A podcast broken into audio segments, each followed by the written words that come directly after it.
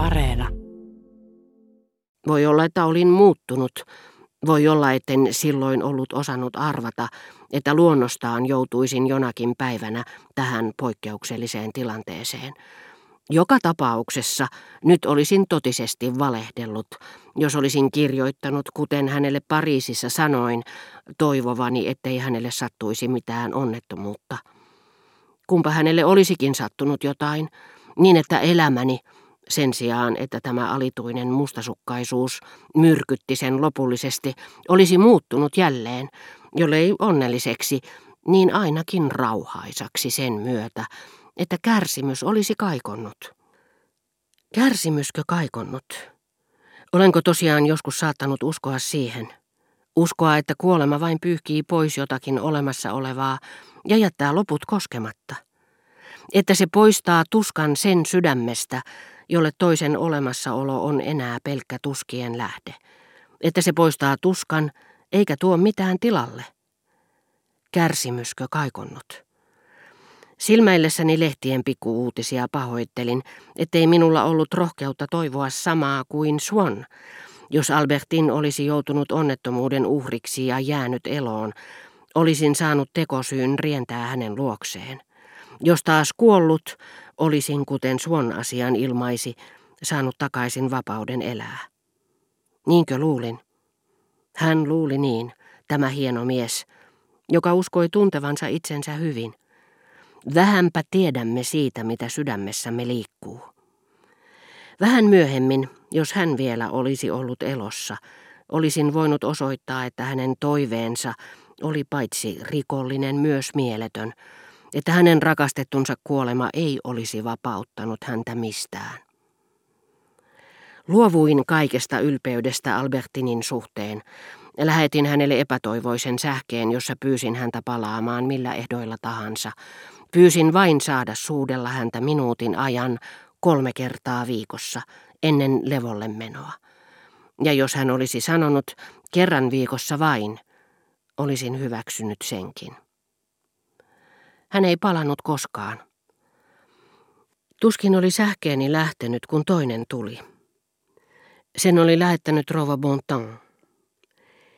Kenenkään maailmaa ei ole kerralla lopullisesti luotu – Elämä lisää siihen yhtä ja toista, mistä meillä ei ollut aavistustakaan. Voi. Sähkeen ensirivit eivät suinkaan pyyhkäisseet pois tuskaani. Ystävä Parka. Pikku Albertinia ei enää ole. Suokaa anteeksi, että kerron teille näin kauhean uutisen, te kun rakastitte häntä niin paljon. Ratsastusretkellä hevonen heitti hänet selästään puuta vasten. Yrityksistämme huolimatta emme onnistuneet elvyttämään häntä. Olisinpa voinut kuolla hänen sijastaan. Ei, kärsimys ei kaikonnut, vaan sen tilalle tuli ennen tuntematon tuska. Tieto, ettei hän palaisi enää. Mutta enkö ollutkin useaan otteeseen ajatellut, ettei hän ehkä palaisikaan. Olin tosiaankin ajatellut niin, mutta totesin nyt, etten ollut hetkeäkään uskonut sitä, koska tarvitsin hänen läsnäoloaan, hänen suudelmiaan kestääkseni epäilystäni aiheuttaman kivun. Olin Balbekista pitäen ottanut tavakseni olla aina hänen kanssaan. Hänen poissa ollessaankin, yksin jäätyänikin, suutelin häntä yhä. Niin olin tehnyt myös hänen Turennin aikanaan. Enemmän kuin hänen uskollisuuttaan, tarvitsin hänen paluutaan. Ja vaikka järkeni joskus julkesikin asettaa sen kyseenalaiseksi, mielikuvituksessani näin sen koko ajan. Sivelin vaistomaisesti kaulaani ja huuliani, jotka hänen lähdöstään saakka olivat odottaneet hänen suudelmiaan, eivätkä tulisi tuntemaan niitä enää koskaan. Hivelin niitä niin kuin äitini oli hyväillyt minua isoäitini kuoltua, sanoen, Poika Parka, isoäitisi, joka rakasti sinua niin, hän ei suutele sinua enää koskaan. Koko tuleva elämäni oli kerralla repäisty sydämestäni. Tuleva elämäni? Enkö muka joskus ollut ajatellut eläväni sen ilman Albertinia? En ikinä. Olinko muka jo kauan sitten omistanut hänelle elämäni joka hetken kuolemaani saakka. Tietenkin. En ollut huomannut tätä tulevaisuutta, joka erottamattomasti liittyi Albertiniin. Mutta kun se nyt oli repäisty irti, tunsin miten suuren tilan se ammottavassa sydämessäni vei. François, joka vielä ei tiennyt mitään, tuli huoneeseeni ja tiuskaisin hänelle vihaisesti. Mitä te nyt taas? Silloin, joskus kuulee sanoja, jotka saavat käsillä olevan todellisuuden vaihtamaan paikkaa aivan toisenlaisen todellisuuden kanssa. Ne panevat pään pyörälle juuri kuin huimauskohtaus. Hän sanoi, herran ei tarvitse vihotella. Päinvastoin hän saa olla tyytyväinen. Tässä olisi kaksi kirjettä Albertin neidiltä. Jälkeenpäin tunsin, että katseeni oli täytynyt olla kuin ihmisellä, jonka järki horjuu. En ollut edes onnellinen. En epäillyt. Olin kuin henkilö, joka näkee huoneessaan täsmälleen samassa paikassa sohvan ja onkalon. Mikään ei tunnu hänestä enää todelliselta. Hän kaatuu maahan. Albertinin oli täytynyt kirjoittaa molemmat kirjeensä vähää ennen kohtalokasta ratsastusretkeä.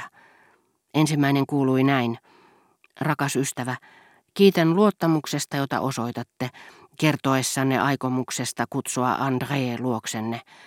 Olen varma, että hän suostuu mielellään, ja uskon, että se on oleva hänelle suureksi onneksi.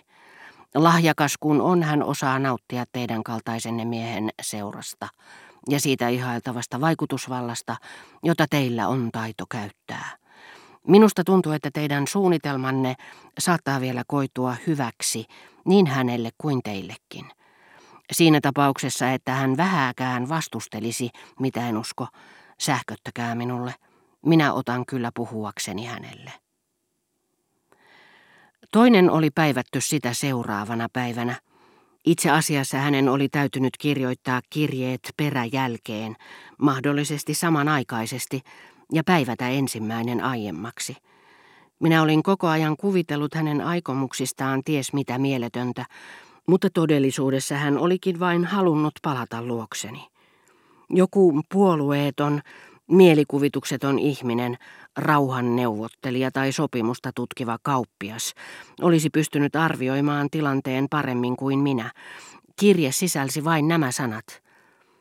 Olisikohan liian myöhäistä palata luoksenne? Ellette ole vielä kirjoittanut Andreelle, suostuisitteko ottamaan minut takaisin? Alistun päätökseenne. Pyydän teitä hartaasti ilmoittamaan siitä minulle viipymättä. Arvaatte varmaan, miten kärsimättömästi sitä odotan. Jos se kallistuisi paluuni puolelle, nousisin junaan viipymättä. Koko sydämestä teidän, Albertin.